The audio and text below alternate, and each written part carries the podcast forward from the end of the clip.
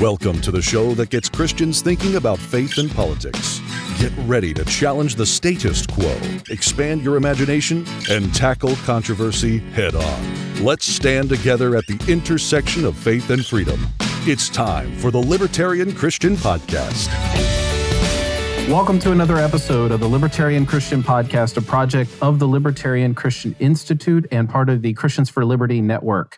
I'm your host, Doug Stuart, and my guest today is Alex Nowrasteh, who is the Director of Economic and Social Policy Studies at the Cato Institute. His popular publications have appeared in the Wall Street Journal, USA Today, The Washington Post, and most other major publications in the US. He's here to talk to us today about nationalism and open immigration. Alex, thanks for joining us. Thanks so much for having me. I appreciate it. Yeah, I'm excited to talk to you. And initially, when I had your name on my radar, it was all about immigration. And then I noticed that you debated Rich Lowry from the National Review recently at the Soho Forum, and you talked about nationalism. And I found your, I want to say defense against it, but I guess it's the opposite, but your offense against it to be quite appealing. So I want to talk to you about both of these topics simply because they are in a lot of ways intertwined in certain ways. What's a little bit of the backstory on that? I mean, when I think of your name out there, I think immigration policy stuff. And to see your name up on the nationalism, I was like, oh, well, that's kind of interesting. How did that get arranged for you to be the, the guy defending against Rich Lowry on that?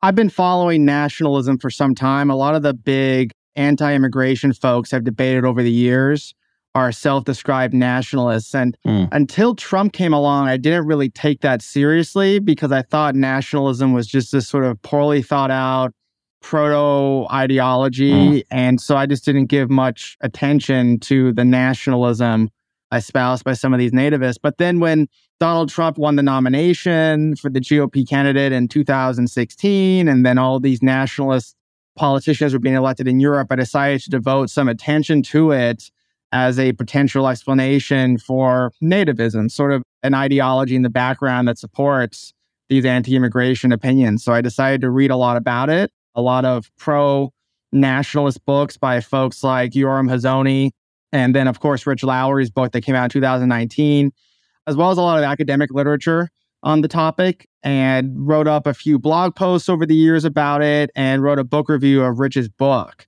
And then I consistently sort of hammered nationalism on Twitter, somewhat jokingly mm. at times, but also seriously at times. And there haven't been a lot of coherent critics of nationalism, unfortunately. It just is a word that inspires a lot of emotional reaction. Yeah, and I tried yeah. to think through it. So I think being one of the handful of critics who didn't come at it from a sort of like emotional knee jerk opposition, I think rose me to being the person they selected to debate Rich on this topic. Yeah, well, and one of the pillars of your argument was that it has turned out horribly in history, even if it's supposedly was benign and just supposed to be uniting. Like it just has always kind of played out very poorly.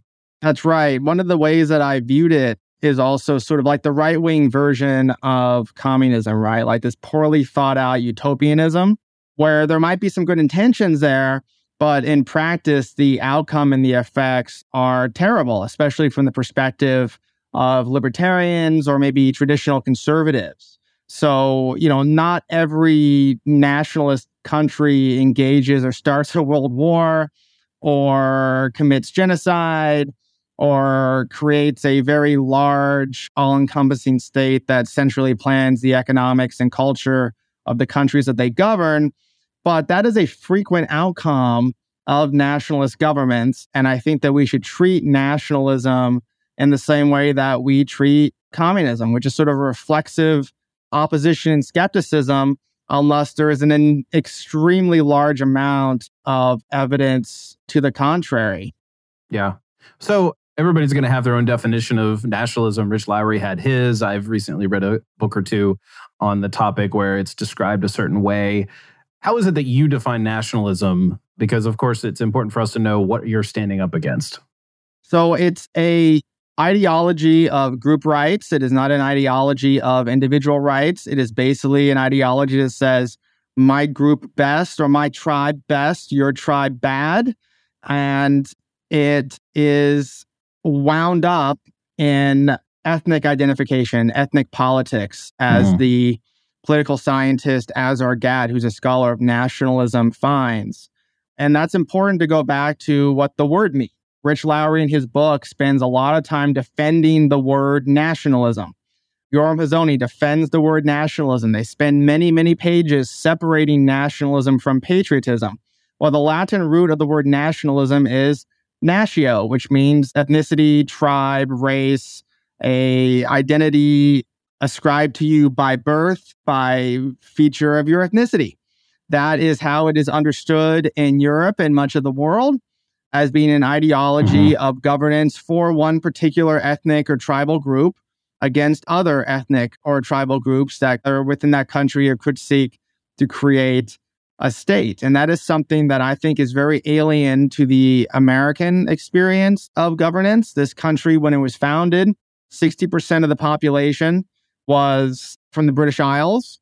But that includes, of course, Scots and Welsh, English, and Irish, who are different ethnicities and, of course, have different ideas about nationalism. Mm. But then on top of that, you have about 20% of the population from different European countries like Germans, Swedes, French, Dutch, for instance, that are different ethnicities. And then on top of that, 20% of the population or so that were Black African slaves and their descendants, as well as different American Indian tribes who were living there. So the notion that the United States is the nation as it is traditionally defined is just ludicrous. The founding fathers could not have created a nation if they wanted to, given this ethnically diverse country at the time of the founding, and certainly can't create one today. Now, they absolutely created a country, they created a new state, they created a new government, but they did not create a nation state in any meaningful sense in the way that the word is actually defined, which is really weird for Americans to hear, right? Like I've yeah. always thought until relatively recently that the word nation was just like a synonym for country or was a synonym for like the state, for instance, that governs that country. Right, right. And that's the way that Americans view it. So when I heard Americans starting to talk about nation state, I'm like, why would you use that redundant phrase? Mm. Like that's just like a weird. But when you go to Europe and you talk to Europeans, and I've lived in England for a bit, uh, to do my graduate degree, it just has a very different meaning there. And that meaning is that it is a nation that represents a particular traditional ethnic group in that country. So the Hungarian nation represents Hungarians, which are like a particular ethnic group that are the majority of people in that country. There are other ethnic groups in there, like Roma and others, which are gypsies traditionally, and others. But the state is meant to represent the interests of the majority ethnic population. And that's basically it. So it's a weird, to my eyes, as somebody who's steeped in classical liberalism and Enlightenment traditions that value individualism, right? This nationalism is a very different ideology that emphasizes the group group rights, which sounds like a contradiction. Maybe group powers is better, and the power of a government to represent that majority ethnic group rather than an ideology of individual rights and freedom. Yeah. Well, you know, it's interesting that the very first thing you said is an ideology of group rights. And any libertarian or even conservative who's been paying attention is noticed that on the ultra left, that is literally all that we've been hammered into us over the past five to 10 years is that we need to start identifying people by their ethnicities and we need to acknowledge it and give deference to it. And like it basically is sort of a pillar of the woke left. Do you see that connection as well? I mean, do you see that they're just basically the, I would say polar opposites, but like the mirrors of each other? It's sort of horseshoe theory in action, right? Mm. You have this sort of extremes okay, yeah. on both sides that are somewhat gravitating to the same kind of explicit ethnic based governance mode. Now, I'll say this Rich, in his book and his debate, rejects that. He thinks that nationalism is sort of a cultural identity rather than an ethnic one. Of course, he spends much of the time in his book quoting favorably supporters of nationalism from their books, like Anthony hmm. Smith. Mm. You know, the title of his book is The Ethnic Origin of Nations. It's about ethnicity, it's about that. And throughout most of human history, culture and ethnicity are closely correlated, which makes a lot of sense. That's obvious. Now, in a lot of places, though, like the United States, Canada, New Zealand, Australia, some of these very successful countries that are offshoots of the British Empire, that are colonies at one time that were settled by immigrants from many different places, that correlation breaks down substantially. So, I mean, just to give a personal anecdote, I don't like using anecdotes because I'm a data guy, but I think an anecdote helps here. My father's side of the family is all Iranian. They came over from Iran in the 40s and 60s and 70s. My mother's side is all Americans from Western Europe, uh, white Europeans from Western Europe who came over at different times in America's past.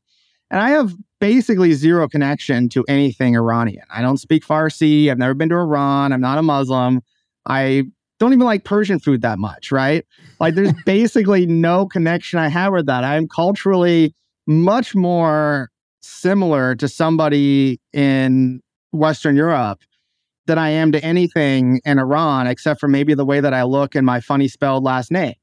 And I'm not unique. That's not weird. Yeah, there are right. 100 million people in the United States like that. And my kids are like that. My wife is like that. All right. And all of our neighbors are like that. So I just don't think, however useful the sort of relationship is between ethnicity and culture throughout the broad strokes of human history may be, in the United States currently and in Canada, Australia, New Zealand, and several other countries, it is not that useful of a method to describe one's citizenship or member yeah, right. in a country, best citizenship in a country. So I think a lot of people could understand that your concern about using the word nationalism to refer back to natio, meaning ethnicity or tribe or race, is maybe an antiquated way of sort of gathering and, you know, at least if you're not a leftist, is antiquated in the sense that it's not necessary anymore for us to share that in order for us to be a nation or in order for us to be a country. And so in some ways, I grew up thinking that to be an American, yes, I had the same confusion you did about nation and state and government and all that, which is pretty common. But that to be an American means that you believe in individual rights. And so there is the sort of libertarian, classical liberal founding father ethos that that's what it means to be an American. Why can't we just make our nationalism, I'm using air quotes here, around that and call it well, it's nationalism, but it's very libertarian because it's actually going to be secular in one sense. So if one wanted to have nationalist type feelings about the United States in that way, that would be broadly okay with me and that would be fine. But then it's like, well, that's also patriotism. Right. Which I think more clo- is a better word to describe that and doesn't have all the negative connotations and the baggage involved with that. It sort of reminds me of people I know who are left wingers who call themselves socialists, but then you ask them, do you want the government to own all the means of production in the United States? And they say, oh, no, no, no. What they really mean is they just want a large welfare state. And then my next right. question, well, why do you call yourself a socialist then? Like, why do you care, want to carry on this baggage yeah, right. of central planning and whatnot. And they're like, oh, well, the word has changed. And I'm like, well, it hasn't changed for the vast majority of people or, you know, around the world or in the United States, right? So uh, I'm not one of these people who think that like words don't ever change. Obviously, they do change. Our language is a spontaneous order that evolves mm-hmm. over time. But we haven't evolved the word nationalism to mean something like sort of a more patriotism or more patriotic or jingoism or something like that yet it still means in a lot of people's minds something very bad and is associated with some of the worst regimes of the 20th century and even mm-hmm. before then. So if you wanted to say like we should have a patriotic movement in this country that emphasizes some shared cultural characteristics as well as an affinity for the founding fathers, individual rights, saying the Constitution is a legitimate document, that would be fine. But then why do you want to have the baggage of this really, really bad word mm-hmm. which is correlated with so many atrocities in so many places. Why not just choose patriotism? Yeah. Well, that makes sense. I mean, there is a pride of place that I think one could have legitimately in that like I'm proud to be an American because I love the people around me and I love the values that I believe that America aspires to be, but that's not nationalism, right? Yeah, that's right. I mean, I love I consider myself to be a very patriotic person. I love the United States. I'm happy that I was fortunate enough to be born in this country. I love it so much that I wanted to grow in terms of inviting many millions of immigrants to come to this country and to be here. But that is very distinct from nationalism And nationalists think it's distinct too. Yoram Hazony and Rich Lowry and all these other nationalists go out of their way to distinguish my kind of patriotism from nationalism. And they distinguish it for important ideological reasons to support their nationalist program. But then they try to have it both ways sometimes and say, oh, no, nationalism doesn't mean all this other stuff. It right, basically right. means like more patriotism. And I'm like, well, I don't believe you because they go back and forth yeah. on this based on the audience and whether they're losing a debate or not. So I think there's definitely more to it there than just a sort of uber patriotism. If the nationalists are actually convincing more and more people that nationalism is good, what is it that they're actually accomplishing? Because it seems to me, I mean, my picture in my mind of what nationalism looks like is probably very shaded by the mainstream media, which is basically a lot of sort of mostly Southern white folk hoping to take America back for Jesus or get our country back to the founding fathers or whatever. And it's very, and I can understand why somebody on the left might say, oh, that's not the kind of nationalism we're talking about. We're against it and all of that. I don't know if the Lowrys and the Hazonys of the world are saying, well, we need to make it about ethnicity, but that is sort of where it goes. But what are they accomplishing? Are they just winning hearts and and minds to people to love America? Because again, that now we're back to that distinction between patriotism and nationalism.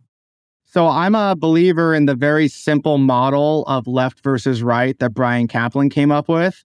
And it describes, I think, about 80% of the difference. And the simple model is that about 80% of modern left wingers, they're broadly anti market or very skeptical of markets and they believe in equality even to like absurd degrees. And then I think you can explain about 80% of right wingers by saying they're just anti left wingers. There's not really an ideology there. And left wingers, though, do have an ideology. That doesn't mean it's better, right? Like, right. No, I, I get the left wing ideology is like very destructive to policy, to freedom, to yeah. capitalism, to everything.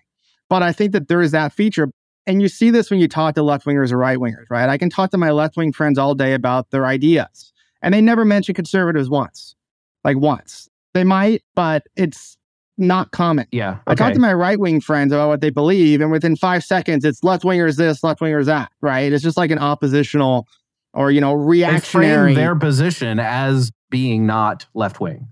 Yeah, it's a reactionary mindset. And that's valuable and fine. Doesn't mean that they're wrong because there's a lot to react against on the left that's very bad. But there's also this portion of the right that's uncomfortable with that. And they're trying to find an ideology that is universal and not specific to time and place that left wingers do have. So I think we see this in the multiple evolutions of the right that have occurred just in my lifespan. So, like prior to 9 11 in the 90s, there was this moral majority stuff about a lot of ethics and, you know, Christian inspired ethics in public policy. Then after 9 11, for about eight or 10 years, it was we need to go to war all the time to defend America against this urgent threat. And then from about 2008, 2010 to like 2015, they're, they're pretending to be libertarians and to say that free markets are all that matters. And then around the time of Trump, it became this sort of like Trumpism, which is basically like a proto, it started as like a proto cult of personality and grew into that. But the really smart right wingers, people like Rich Lowry, I think were uncomfortable with that. And they wanted to find this ideological thread mm. in modern conservatism to say, no, this is what it really is. It really is nationalism. And that's what I think they were sort of attracted to in this sphere. And I also think that in the next five years, we're going to see a transformation of American conservatives to something else, some other thing that they think is no, this is the real thing that we believe in. This is the ideological underpinning. Just don't expect them to acknowledge any of the other ideological mm, movements that yeah. have inspired American conservatives over the years. So there's this like deep, unsettling feeling amongst a lot of right wingers that they're just reactionary, they're just unsettled. And amongst really, really smart right wingers, they want something more than that, and they're constantly casting about. You can probably basically follow Sohrab Ahmari's intellectual evolution over the years to track this pretty closely. so, in what capacity or in what sense do you think Americans can rightly sort of group identify together as Americans? And I'm going to ask that and lead to the next question so it makes sense a little bit more. Because, okay, fine, we can't call ourselves a nation proper, right? But people like Japan, Iceland, many countries around the world can do that. and they can identify as like Alex, you could have grown up in Iran, right? And you could be very attached to being Iranian in that world. And like, is it immoral or unethical, or is it wrong for these people groups or nations or nation states or however you want to call it to want to be Icelandic, Japanese, Iranian, and sort of have their own self determination is a word that's commonly used.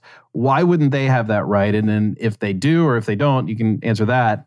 Why not have that in America, even if it's not about ethnicity?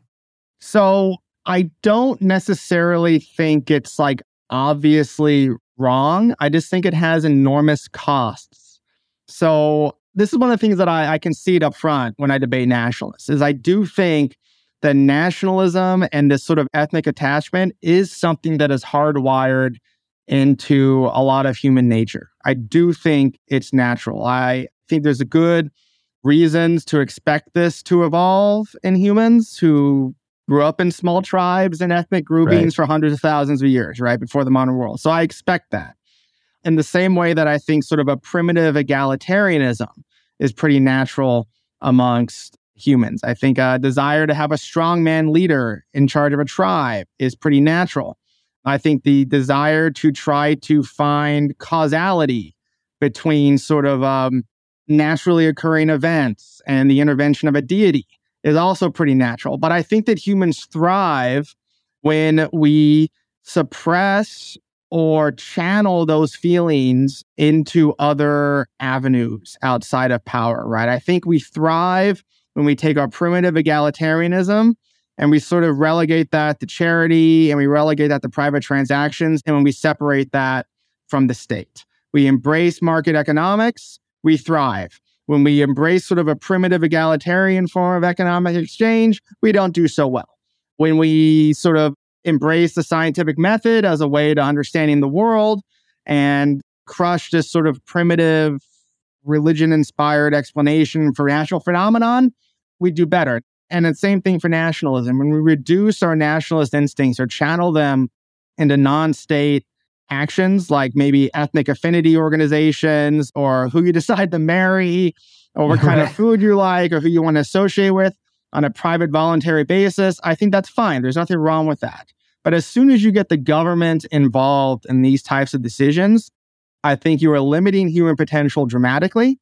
You are making it so that humans don't do nearly as well materially, spiritually, in terms of respecting individual freedoms. And this may be because I come at libertarianism more from a consequentialist perspective than others that I'm viewing this. But if you're going to live in a country that embraces nationalism and this idea of sort of ethnic, a government that supports particular ethnic group, there are going to be extreme costs that are very high that are borne by that. And some people may think that's worth it. I don't think that's worth it. And I would say for most countries that want to develop economically and respect individual rights, it's much harder to get there with a nationalist ethos and a nationalist government than it is if you channel those feelings into other areas. So I guess it's a roundabout way of saying, yes, I think it's wrong, but it's a very hard thing to reduce. And in the United States, we've done a great job of doing this. You know, our Constitution, it sure isn't perfect, but it's done a pretty good job, I think, over the years of trying to break down a lot of these barriers until relatively recently mm-hmm. with yeah wokeism, and all that.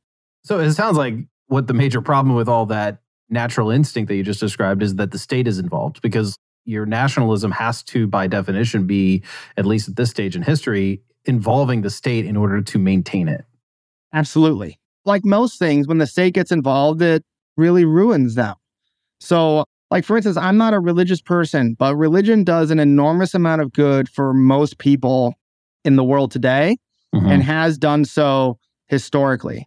But when the government gets involved with enforcing a particular religion, like in Iran, for instance, when it became a theocracy, I think that has done enormous harm to that society, enormous harm to people who don't want to participate in the Islamic government and want to be Shia Muslims. And it's done enormous harm, I think, to Shia Islam by making it much less appealing to people. I mean, one of the big findings by Larry Iannaccone, who's an economist who studies religion, is that countries where there is a free market of religion like the United States, or at least pretty free, in that you have more religious belief, more religious devotion.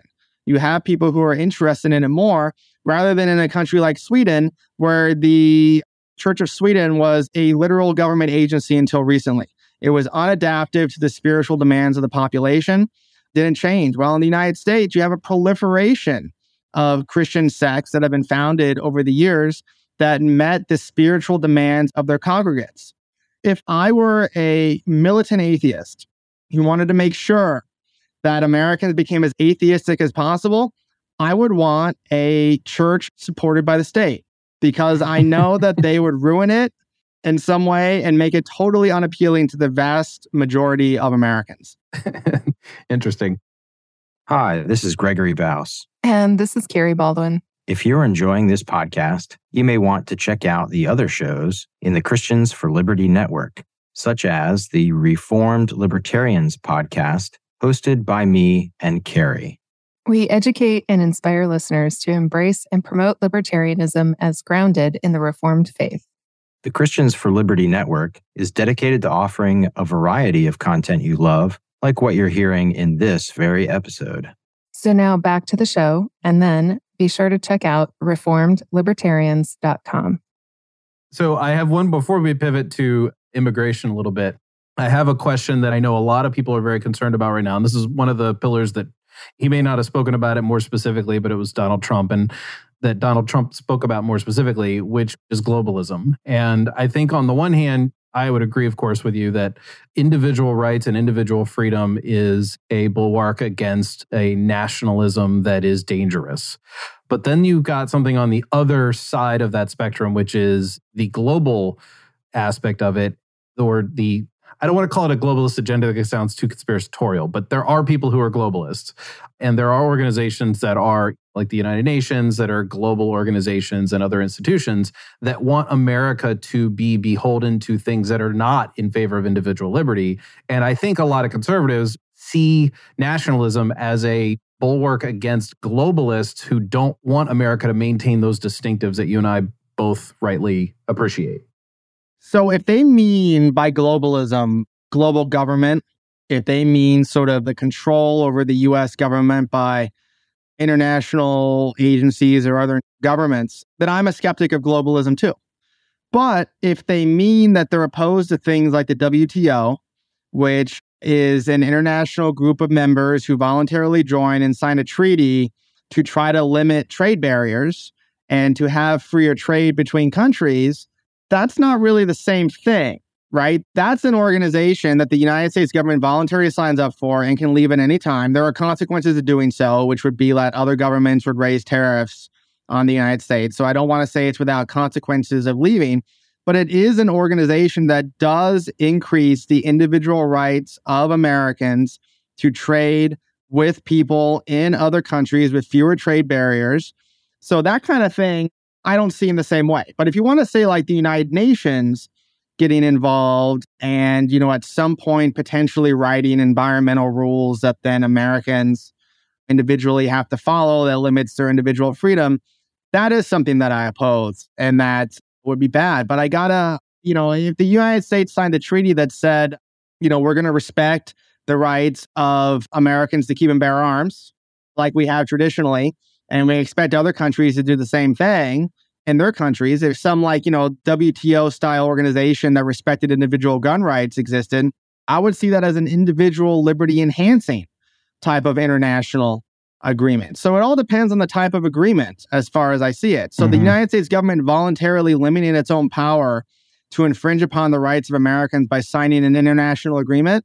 Okay, that sounds great to me as somebody who's concerned about state power. But the problem is there are all these other international agreements that limit the individual liberty of Americans. So it's, you know, the devil's in the details and the devil is in these different types of organizations and what they seek to accomplish. What do you make of people's impulse to elect somebody like Trump who promises to stand up against such threats, real or imagined? real or imagined. What do I make of that? I want to try to listen to what their individual complaints actually are.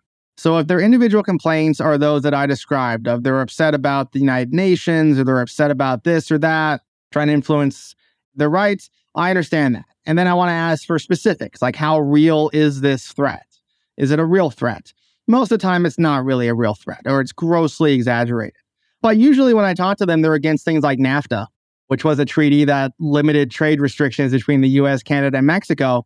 And I'm like, okay, so your main criticism is that the US government doesn't have as much power to tax American consumers of foreign goods as much as they had before. And I just have no no interest in that. What they mean yeah. by globalism is something just they just don't like foreigners and they don't want Americans to be able to trade or interact with them freely. And I just I don't I view that in the same way that I view a labor union that argues against trade because it might hurt some American workers somewhere. I just don't give it much attention because what they ultimately want is to restrict the freedom of Americans to deal with foreigners in the way that they want. Well, that seems to lead right into the next topic, which we're going to spend a little less time on, which is immigration. I mean, I've done several episodes on this. So I've spoken with Jason Brennan, Art Carden, Bryan Caplan. I mean, you're among friends there in in your perspective, of course, on on open immigration. And, you know, I've promoted this as well. But it just seems to me such a blindingly obvious benefit to I wouldn't say all involved because there, of course, there are individuals who are harmed by immigration, but there is a growing alarmism or a growing threat over the last decade that immigrants are we can deal with the fact that people are overselling it, right? They're taking over the country or they're more violent. And there's all these myths that you've got a book out there that's, I think it's a free ebook on cato.org about the myths about immigration. But at the end of the day, I just, I always have to ask, like, why are people still against this? This just doesn't, it seems anti American to me to be that against immigration. One of the big reasons nowadays is the chaos involved with immigration and the perceptions of chaos along the border. So, one common finding in political science is that when people think something is chaotic, they are reflexively against that thing. So, when people see the chaos at the southwest border, you know, hundreds of thousands, millions of apprehensions a year of illegal immigrants, they lump in that chaos with legal immigration. Now, you and I know that chaos is caused by immigration restrictions, making it impossible for people to come to this country, but people don't separate that out. So I do think a large percentage of the opposition is due to this chaos that is created by our immigration system along the southwest border, which creates this horrible catch 22. Because the only way to liberalize immigration is to have a system that's not chaotic, but the only way to get a non chaotic system is to liberalize. So you got this like horrible catch 22 that makes it very difficult, right? And I like to think like if I lived in a major city, right, in an urban area with a lot of crime and people dealing drugs on my street and the violence associated with that, I think I would be reflexively separating out the non libertarian part of my brain would be reflexively opposed to drugs including drug legalization, because I would see this chaos and I'd be like, well, drugs are bad. So I definitely don't want to li- liberalize it. Now, the libertarian rational part of my brain says, well, this chaos is caused by the restrictions. So if we legalized it, people wouldn't be shooting themselves or shooting each other over drug deals. They would just go down to 7 Eleven and buy the drugs they want and go home and it'd be as violent as alcohol or tobacco consumption, right? But I do think that most people don't think about it that way. And so if you reduce the chaos along the US border down to, you say, 99% lower than what it is currently, I think support for liberalizing immigration would be substantially greater. And if all these people who are coming in illegally were instead to be able to come in lawfully through an orderly system where you don't have shocking images of chaos or people scaling a border wall and people getting apprehended, I think you'd have support for much more liberalized immigration, not free immigration along the lines that I want, right?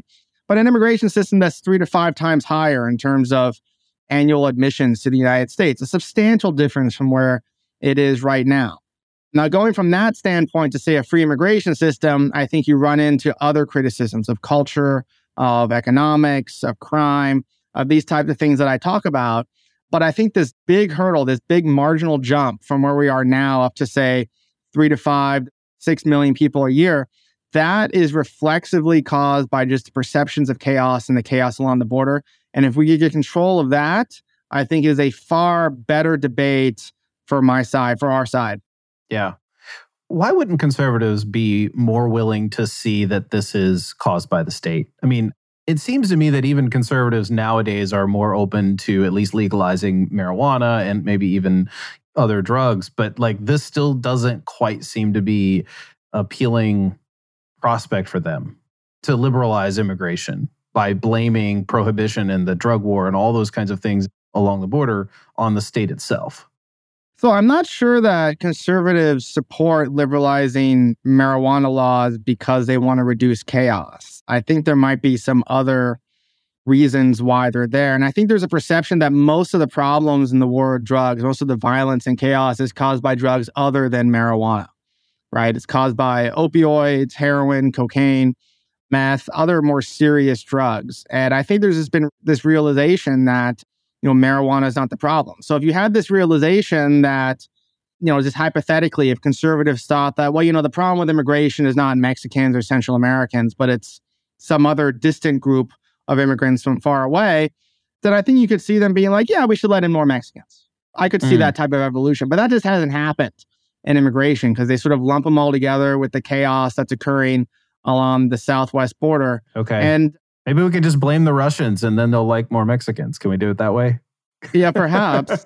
I mean, that's a pretty cynical take, right? But maybe somebody who's oh. better at politics could um, figure out how to do that. People who are like, oh, we don't like Chinese immigrants, so we're going to let in more Mexicans. But unfortunately, I think Americans, you know, we do typically rate like different foreigners as better than other foreigners based on the country they're from. We do do that mm-hmm. but I'm mm-hmm. not sure the distinction is like great enough for us to build these types of lines. So like during the Trump administration, they were very opposed to like Muslim immigration to the United States. There was the basis for many bans on immigrants from certain Muslim majority countries around the world, as well as people from other countries.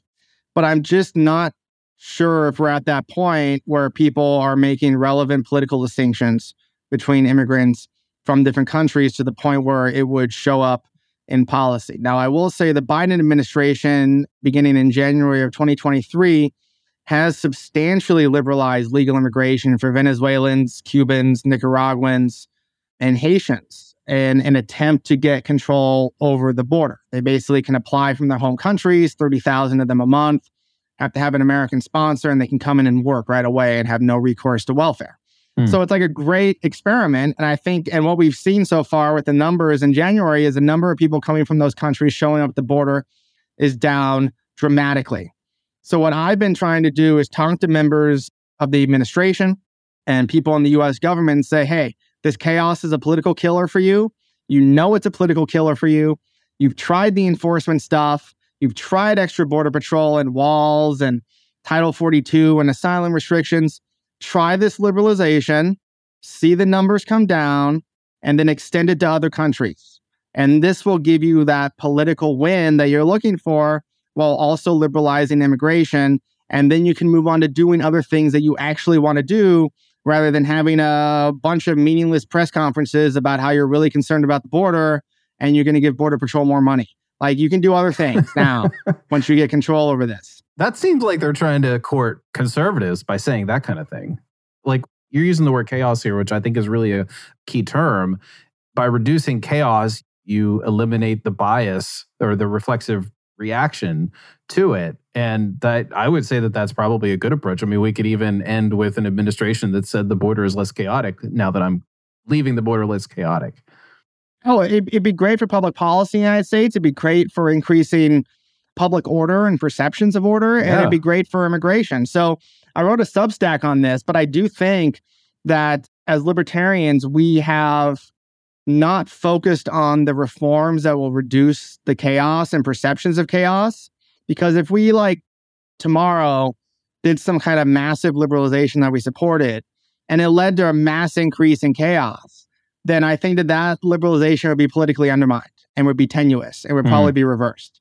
But I want long term, permanent reductions in the power of the state over American or over individual lives in the United States. And then we have to think about how to do that, how to get those liberalizations in a way that they are sustainable also from a political perspective and that they reduce chaos, they reduce it immediately, they reduce it perceptively, they reduce it sustainably, And so that we don't give an argument to people on the other side that, hey, this isn't working too well. We need to crack down again, right? Like I think the legalization of marijuana in California is a prime example of like how not to do it because a big black market was sustained thereafter, partly because of really high taxes on marijuana that made illegal marijuana actually mm-hmm. market competitive, and the slow rollout of licenses for marijuana dispensaries in the state. So they could have crushed the black market on day one by saying, we're not going to give out licenses, or the licenses are super easy to get. They're like 20 bucks.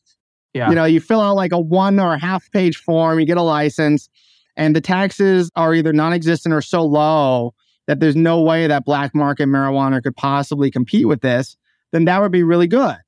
Um, but then on the other token, what you've seen since an increase in marijuana legalization is an increase in the smuggling of other harder drugs that has caused an increase in perceptions of chaos. So part of the other challenge is okay, well, how does legalizing marijuana interact with not legalizing these other harder drugs? Because these black market networks exist, cartels exist. Mm-hmm.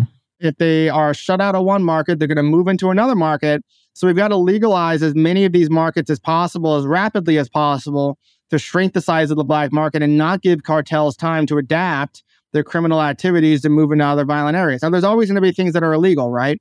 Like extorting businesses for protection money is going to be illegal, even if all drugs and all the things that you and right. I want to do are legalized. And that is a role for law enforcement to reduce that, I think, and a legitimate role and function of the state. But the chaos that's going to be caused by that is going to be so substantially less than the chaos that is destroyed by legalizing drugs that we need to do it. But that's why I wish that some state somewhere had legalized not just marijuana, but also all these other drugs at roughly the same time and created a very liberal licensing regime for selling them and taxes that are so low that black market drug sales become uneconomical. Hmm. Wonder what state that could be. You fly up to New Oregon, Hampshire probably. and convince all them. Yeah, maybe Oregon. Yeah, Colorado, maybe. Yeah. All right. I have one more question here. And one of the arguments against immigration is that we're kind of all full, right? It was good for our history to get a lot of immigrants in. And now that we've sort of stabilized and settled, that we really should take a breather. Is I think it's Mark Krikorian's view. It's like, well, we need to take a breather and sort of think more strategically about who we let in because we have, I don't know, I don't know all the particular reasons. What do you make of that view? And would there ever be a point in your mind that we could say, okay, now it's time to take a breather? So I think the market economy is best at determining that than than, than anything else. That that's what your answer would be. yeah, it's a pretty, you know, you know I'm a libertarian, right? You could probably just throw in the libertarian boilerplate about markets being the best determinant of this, but it's also it's true, right? I mean, if wages from the United States are lower or about the same in other countries, then immigrants don't want to come here anymore, or many fewer will. It'll be only the ones who want to live in the United States because they like our culture or some other aesthetic uh, reasons to come here. So, just from like a population density point of view, the United States is far less dense than rich countries in Western Europe and rich countries in Asia. We could let in literally billions of immigrants before we got to the point where the population would be as dense as these places. But even if it were denser than Western European countries, like, so what?